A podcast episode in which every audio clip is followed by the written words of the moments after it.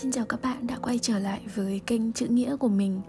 Um, Hôm nay thì mình sẽ đọc một bài được xuất bản ở trên uh, tạp chí chúng ta.com của tác giả Ngô Tự Lập vào năm ờ, uh, 2005 Thứ tư ngày 28 tháng 9 Thì trong rất là nhiều bài nói về thơ thì gần như là đến thời điểm hiện tại đây là cái bài mà mình thích nhất.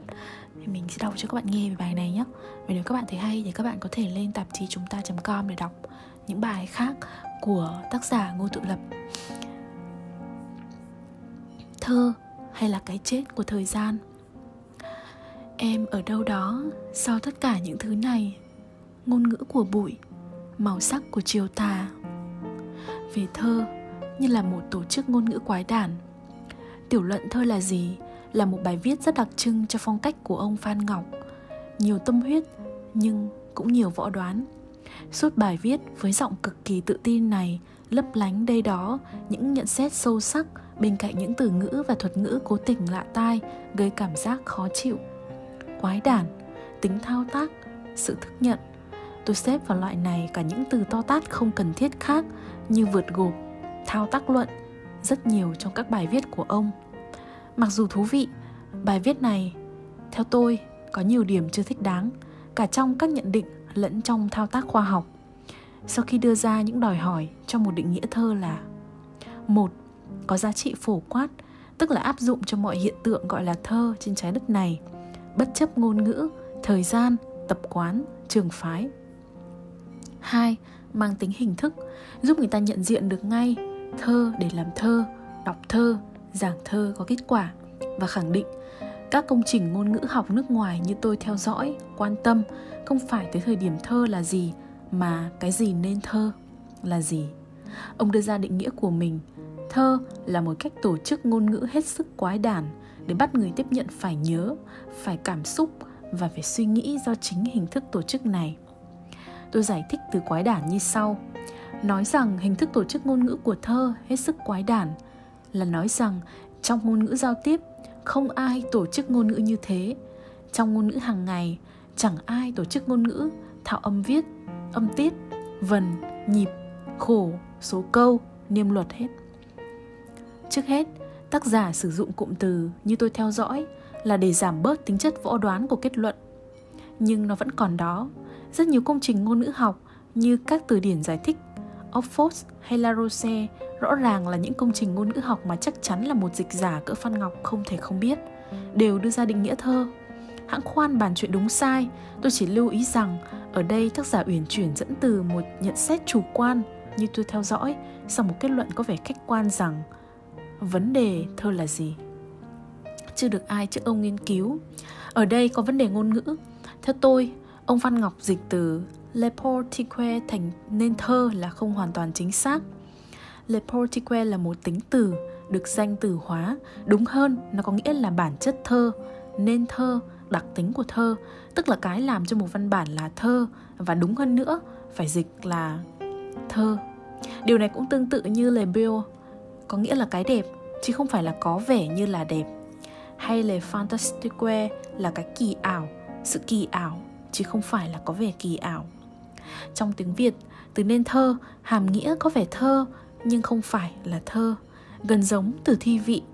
Như khi ta nói phong cảnh nên thơ, vì thế định nghĩa là là poetique chính là định nghĩa thơ chứ không phải là định nghĩa cái nên thơ. Ví dụ người ta có thể áp dụng mô hình Thơ là một văn bản mang đặc tính của thơ. Đặc tính của thơ là ở đây tác giả đã rơi vào cái bẫy dịch thuật cho chính ông tạo ra Chỗ khác, ông khẳng định rằng hình thức cân đối tạo nên hàm nghĩa, hiện tượng chung mang tính chất thói quen thường gặp trong xã hội, rằng hàm nghĩa này nằm trong hình thức câu, ở đâu có hình thức cân thì có nghĩa ấy. Và ông lấy câu việc nhà thì nhác, việc chú bác thì siêng làm dẫn chứng. Tôi nghĩ rằng ở đây có sự nhầm lẫn. Câu dẫn trên là một thành ngữ và cái hàm nghĩa ông Phan Ngọc nói đến chính là hàm nghĩa của thành ngữ đó điều này cũng tương tự như khi ta rất ra, dẫn ra một điển tích.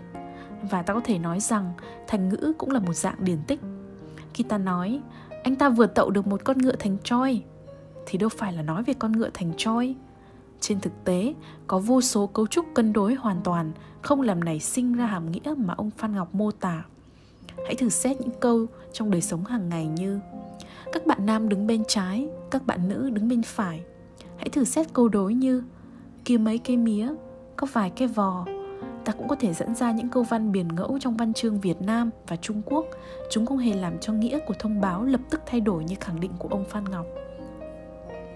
Bây giờ, ta xem xét chính định nghĩa của ông. Chẳng cần phải mất nhiều công sức, cũng có thể thấy rằng định nghĩa này không chặt chẽ.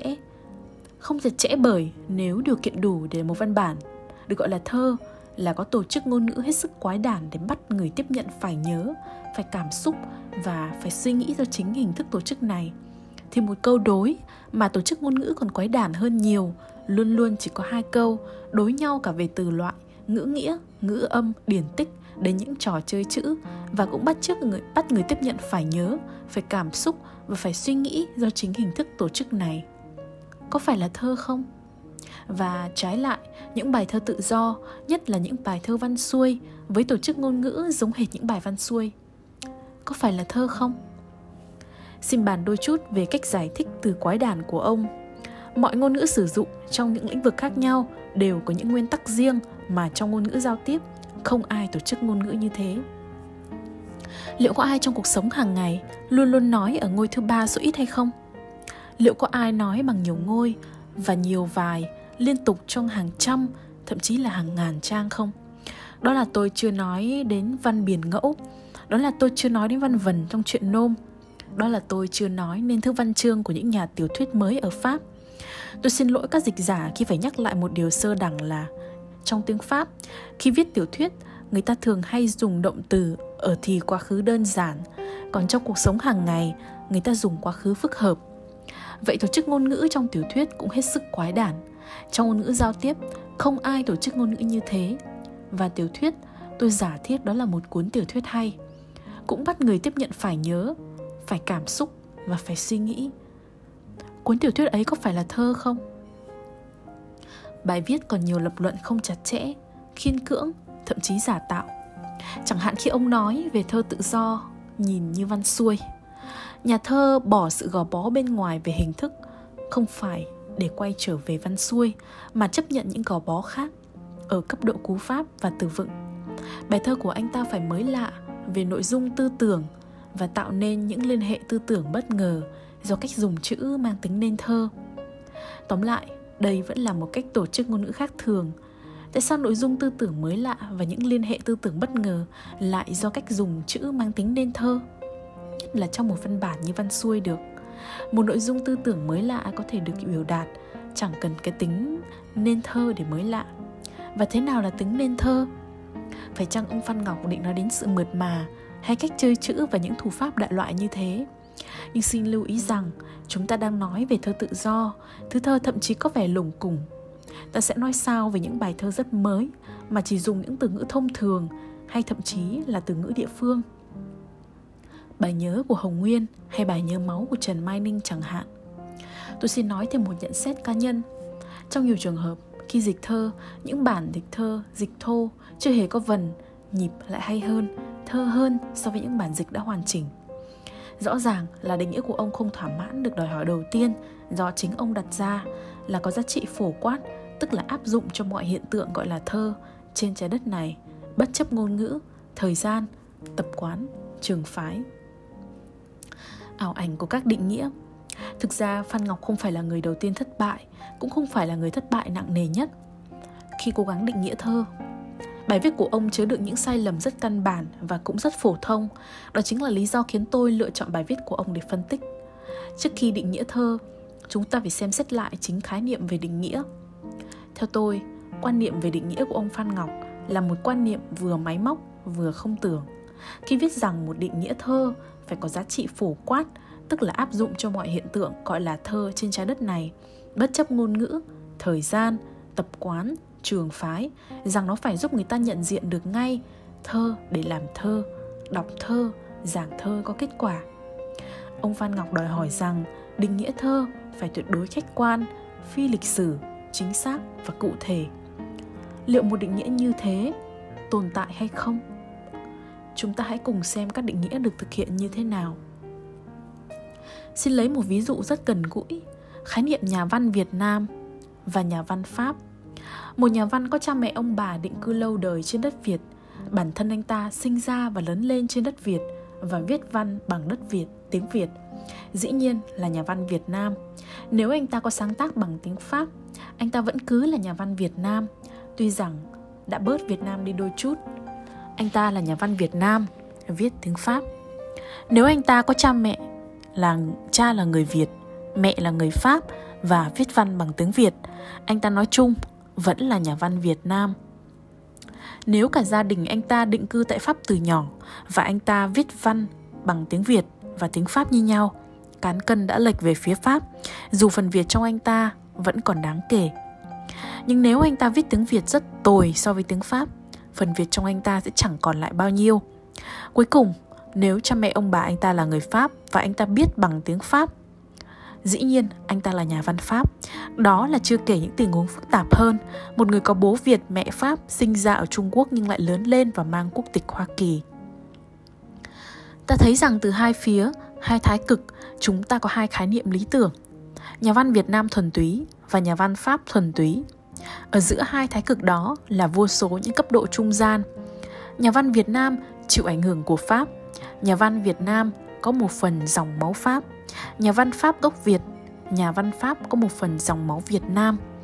Thực ra đó chỉ là cách mô tả trực quan và giản lược, bởi lẽ còn rất nhiều yếu tố chính trị, văn hóa, lịch sử, tôn giáo, tâm lý, sinh lý khác ảnh hưởng đến việc phân loại, khiến cho nó luôn luôn chỉ là tương đối và nhiều khi là không thể nào thực hiện được.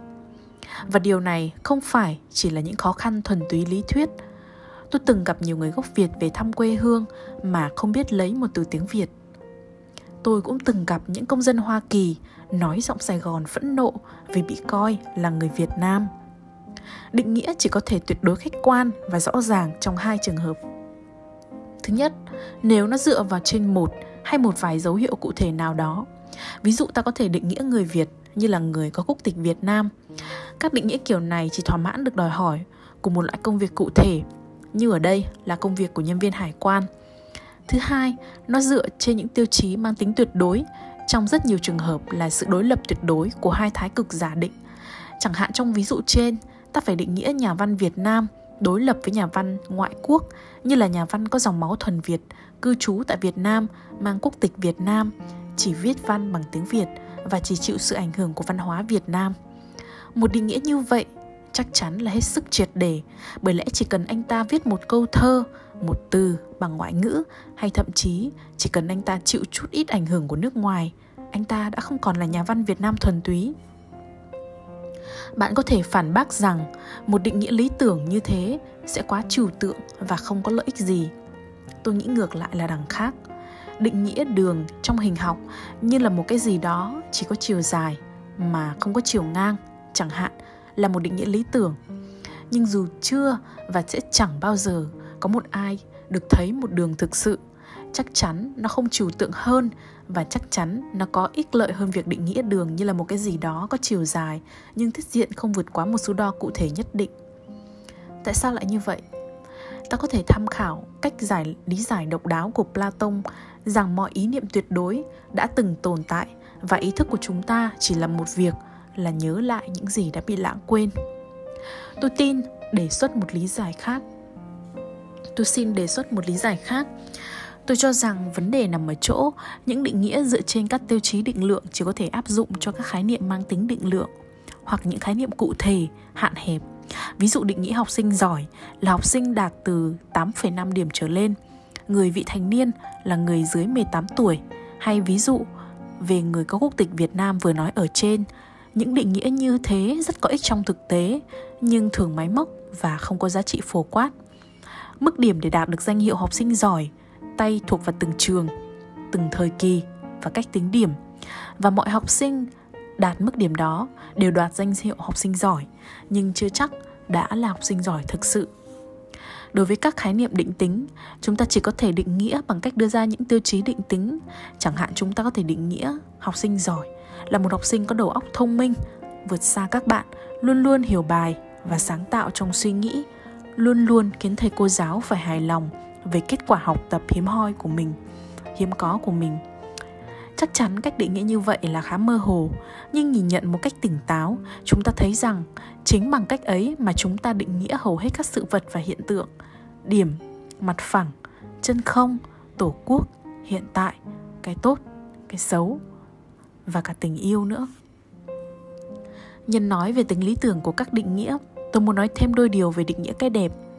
Từ nhỏ tôi đã được nghe rất nhiều người nói rằng cái đẹp có ba thành tố là chân, thiện, mỹ liên quan với nhau khăng khít.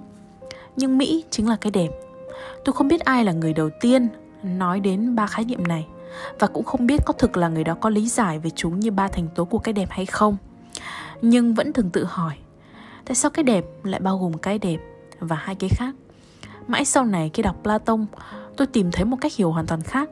Trong đó chân thiện mỹ đúng là liên quan với nhau khăng khít, nhưng hoàn toàn không phải là ba thành tố của cái đẹp. Quan niệm của ông thường được hình dung qua cái gọi là kim tự tháp Platon, có thể tóm tắt như sau. Khi tiếp xúc với một sự vật, cái đầu tiên chúng ta cảm nhận được là những gì có thật.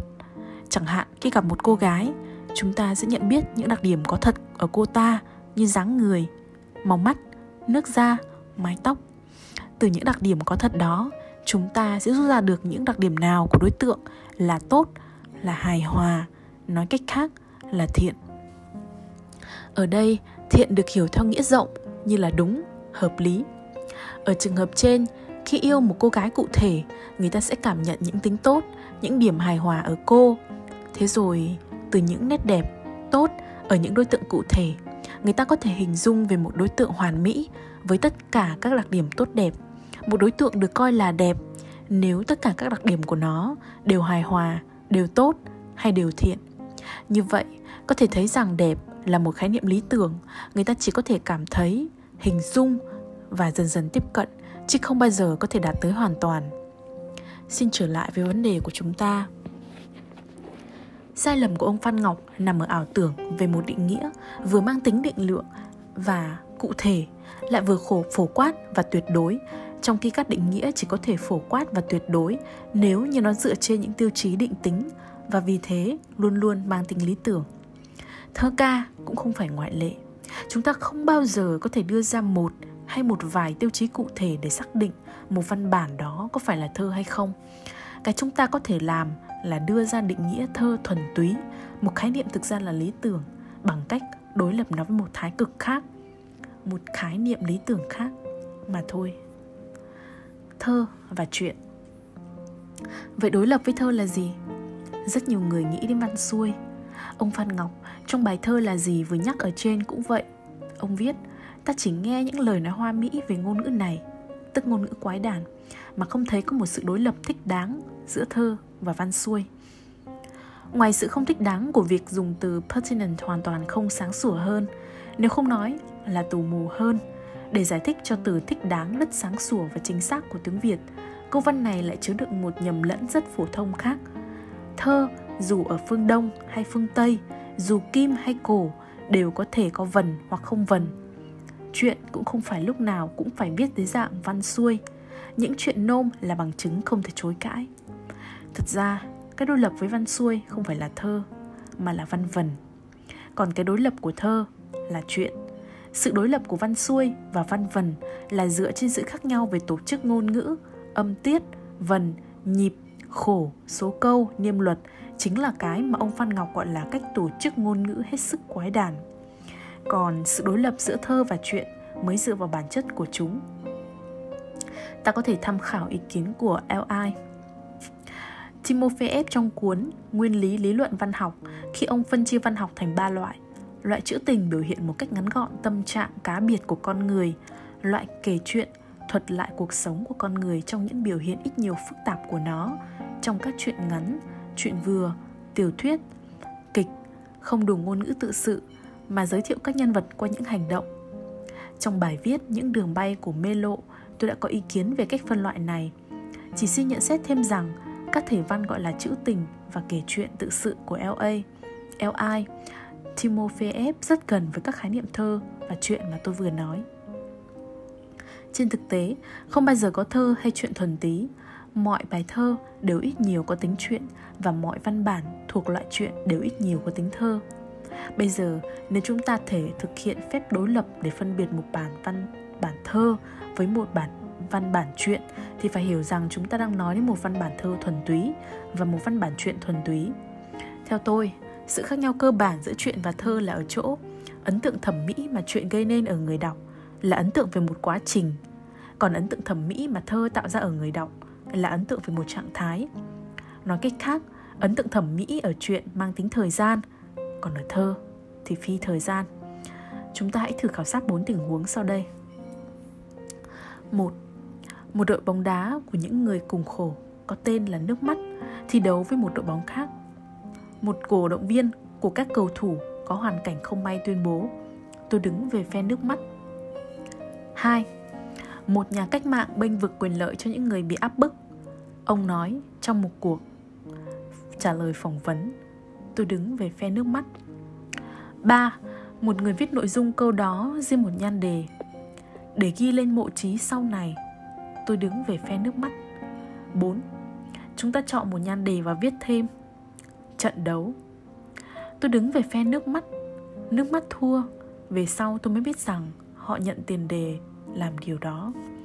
Trong trường hợp đầu, Đó là câu thông báo về một thái độ Hoặc một hành động cụ thể đối với một đối tượng cụ thể, Một đội bóng đá. Trong trường hợp thứ hai, Đối tượng trừu tượng hơn Nhưng nội dung thông báo vẫn là một hành động, Thể hiện một thái độ bênh vực, những người cùng khổ. Cả hai đều chỉ là những thông báo thông thường. Trường hợp thứ ba là một bài thơ. Và tác giả bài thơ ấy là dương tường. Cái gì làm cho nó trở thành thơ? Rõ ràng trong trường hợp này, không phải là vần điệu hay những yếu tố tổ chức ngôn ngữ. Sự khác nhau chắc chắn nằm ở ấn tượng thẩm mỹ mà văn bản tạo ra ở người đọc. Bài thơ của dương tường có nói đến một hành động, nhưng đó không còn là một hành động cụ thể. Có thật, và nội dung của nó cũng không phải là sự thông báo về hành động ấy nữa. Nội dung thật của nó là một trạng thái tình cảm. Chính cái nhan đề để sau này ghi lên mộ trí đã xóa bỏ tính cụ thể về thời gian và của các hành động đứng về phe nước mắt, biến nó thành ẩn dụ cho một trạng thái tình cảm, hay xa hơn là một nhân cách, một cảm giác phi thời gian, ta có thể nói vậy, và nó trở thành thơ. Trong trường hợp thứ tư, chúng ta có một chuyện. Có thể bạn chia nó nhạt nhẽo, nhưng chắc chắn là nó có một câu chuyện, một cốt truyện như ta thường nói, và cốt truyện ấy được hình thành nhờ một chuỗi các sự kiện nối tiếp nhau theo một trình tự thời gian nào đó. Xin lưu ý rằng, trật tự thời gian ở đây là trật tự thời gian tác phẩm, không phải là thứ thời gian tự nhiên mà người ta thường nghĩ luôn luôn chảy từ quá khứ, qua hiện tại đến tương lai. Thời gian đồng hiện chẳng hạn cũng là một thứ trật tự thời gian. Cũng cần phải nói thêm rằng, một cách tự nhiên, một quá trình phải có nhiều sự kiện, nghĩa là phải trải qua nhiều trạng thái. Tuy vậy chúng ta có thể lường trước những trường hợp đặc biệt. Khi quá trình chỉ có một sự kiện duy nhất, khi đó nó cũng chính là một trạng thái. Đó chính là nơi thơ và chuyện gặp nhau. Tôi biết nói như vậy vẫn còn chưa đủ sáng tỏ, nên tôi đề nghị chúng ta hãy khảo sát thêm một ví dụ khác, một bài ca dao, thực chất là một bài thơ dân gian nổi tiếng. Trèo lên cây bưởi hái hoa, bước xuống vườn cà hái nụ tầm xuân.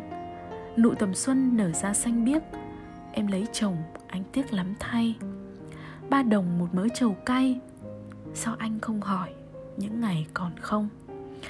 Cái đầu tiên chúng ta có thể nhận thấy là bài thơ liệt kê rất nhiều hành động nhưng các hành động lại chẳng hề thông báo một sự kiện hay quá trình nào. Cái mà những câu thơ này thực sự mang tải là một trạng thái tinh thần nỗi luyến tiếc đầy chua xót của kẻ thất tình. Thật vậy, hãy thử thay đổi trật tự của các câu, chẳng hạn. Trầu cay ba đồng một mớ, nụ tầm xuân, xanh biếc nở ra, nụ tầm xuân nở giữa vườn cà, anh trèo lên hái hoa cây bưởi, ngày còn không, sao anh không hỏi, em lấy chồng, anh tiếc lắm thay. Hãy bỏ qua sự so sánh bài nào hay hơn bài nào. Ta có thể thấy rằng phương án thứ hai vẫn cứ là một bài thơ. Và hơn thế nữa, ấn tượng về nỗi liên tiếc đầy chua sót của kẻ thất tình gieo vào tâm trí độc giả gần như không hề thay đổi ấn tượng ấy. Phi thời gian, và vì thế nó vẫn nguyên vẹn, cả khi chúng ta chỉ đọc một phần, một câu, hay chúng ta xáo trộn trật tự của câu như chúng ta đã thấy. Những điều tôi vừa nói không thể có ở chuyện. Sự đảo lộn trật tự của các câu trong một cuốn tiểu thuyết, chẳng hạn, đồng nghĩa với việc sự hủy hoại cuốn tiểu thuyết đó. Chúng ta cũng không thể đọc được một câu trong một chuyện ngắn để cảm nhận cái hay của chuyện ngắn ấy. Nếu có một câu hay thì đó là cái hay của thơ. Chuyện tôi xin nhắc lại là nghệ thuật ngôn từ dựa trên cảm giác của chúng ta về quá trình và vì thế thời gian luôn luôn hiện diện. Tất nhiên, những nghiên cứu của chúng ta là những nghiên cứu đã được mô hình hóa. Chúng ta cũng không được nhầm lẫn giữa bài thơ thuần túy với bài thơ hay. Một ngôi nhà thuần túy khác hẳn một chiếc xe thuần túy. Nhưng điều đó không đảm bảo rằng một ngôi nhà thuần túy không thô kệch xấu xí, cũng như nó không hề ngăn cản chiếc xe, nhà của các kiến trúc sư hoa kỳ trở thành một kiệt tác kiến trúc. Thêm nữa, chúng ta cũng cần lưu ý rằng văn học bao giờ cũng có một xu hướng hòa trộn các thể loại, các trào lưu, các thủ pháp và cả các chủ đề. Có thể các bạn sẽ đòi hỏi tôi đưa ra những ví dụ trực quan về thơ và chuyện, kiểu như, sợi chỉ căng thẳng là ví dụ trực quan về đường mà tôi đã nói tôi cho rằng chuyện trinh thám là thể loại gần với chuyện thuần túy nhất. Ở đó cốt truyện ngự trị. Ở đó, thời gian là chúa tể. Còn thơ, tôi cho rằng các nhà thơ siêu thực có thể là một ví dụ không tồi. Cho dù theo tôi, di sản thơ của họ không phải là nhiều kiệt tác. Ta cũng không thể chọn nhiều ví dụ khác. Như bài thơ bóng chữ của lê đạt khi nhà thơ nói mà không kể với bất kỳ điều gì cụ thể. Thi ca là hiện tại, đó là lời của Otavia Pat dưới ngòi bút Charles Simic. Tôi tin rằng Pat đã nói hơi khác. Thi ca là khoảnh khắc ngừng lại của thời gian. Thời gian ngừng lại, hay nói đúng hơn, thời gian đã chết. Nhưng đó là một cái chết màu nhiệm, chết để hóa thân thành thi ca. Và nếu được phúc lành của chúa, chết để có thể hóa thành vĩnh cửu um, trước tiên thì mình xin lỗi vì mình không biết là cái bài này nó có một số những cái um, từ vựng là tiếng pháp thì mình không đọc đúng cũng như là một số các cái tên riêng. Thì uh, đoạn đầu ấy, tác giả ngô tự lập có nói về uh, um, ông phan ngọc. Thì thực ra mình chưa đọc cái bài gốc thơ là gì trước nhưng mà mình rất là đồng ý uh, gần như là với một nửa đoạn sau về cái cách mà ông phân loại khái niệm cũng như là À, nói rõ hơn này và đưa ra một cái gọi là mô tả đâu đó thể hiện à, rõ hơn về cái sự khác biệt giữa thơ và truyện. Để từ cái góc nhìn đó mà mình có thể hiểu thêm được về cái định nghĩa của thơ. Và có một cái điều mà mình thấy là nó có một sự khác biệt rõ ràng giữa những cái khái niệm thơ ở Việt Nam cũng như là thơ ở nước ngoài mỗi đất nước thì lại có một cái ờ, bối cảnh văn học khác nhau, bối cảnh văn hóa khác nhau và nó ảnh hưởng rất nhiều, chưa kể đến là cái ngôn ngữ. Cái cách mà mà mà ngô tự lập ờ, đang ờ, phân tích ở trong cái bài này là ông đang phân tích dựa trên những cái khái niệm, dựa trên những cái khối lượng về thơ, văn của Việt Nam mà theo mình được hiểu à, từ xưa đến nay những cái gì mà ta tự quan niệm nó là thơ là văn. Và đương nhiên thì cái khái niệm này nó cũng đã được bắt nguồn không phải là ở Việt Nam mà là trong cái quá trình mà ngôn ngữ nó thay đổi và những cái khái niệm nó bắt đầu ra đời. Thì đó là một cái quá trình nó rất là phức tạp. Mà cái cách mà mà định nghĩa lại chính cái từ định nghĩa và như thế nào là định nghĩa và sau đó mới định nghĩa về thơ ấy là một cái mà mình thực sự rất là trân trọng một cái cách phân tích nó rất là đầy đủ. Thì các bạn có thể đọc thêm một số những cái tác phẩm khác của ngô tự lập. À, và cũng hoàn toàn có thể đọc luôn cả bài thơ là gì của Phan Ngọc cũng có mặt ở trên uh, tạp chí chúng ta com. Rồi um, hôm nay thì mình sẽ nói đến đây thôi à, nếu như các bạn muốn mình đọc những cái bài văn bài thơ nào khác tiếp theo thì các bạn có thể liên lạc với mình um, comment hoặc là nhắn tin cho mình nhé um, cảm ơn và hẹn gặp lại các bạn ở những số tiếp theo. Bye bye.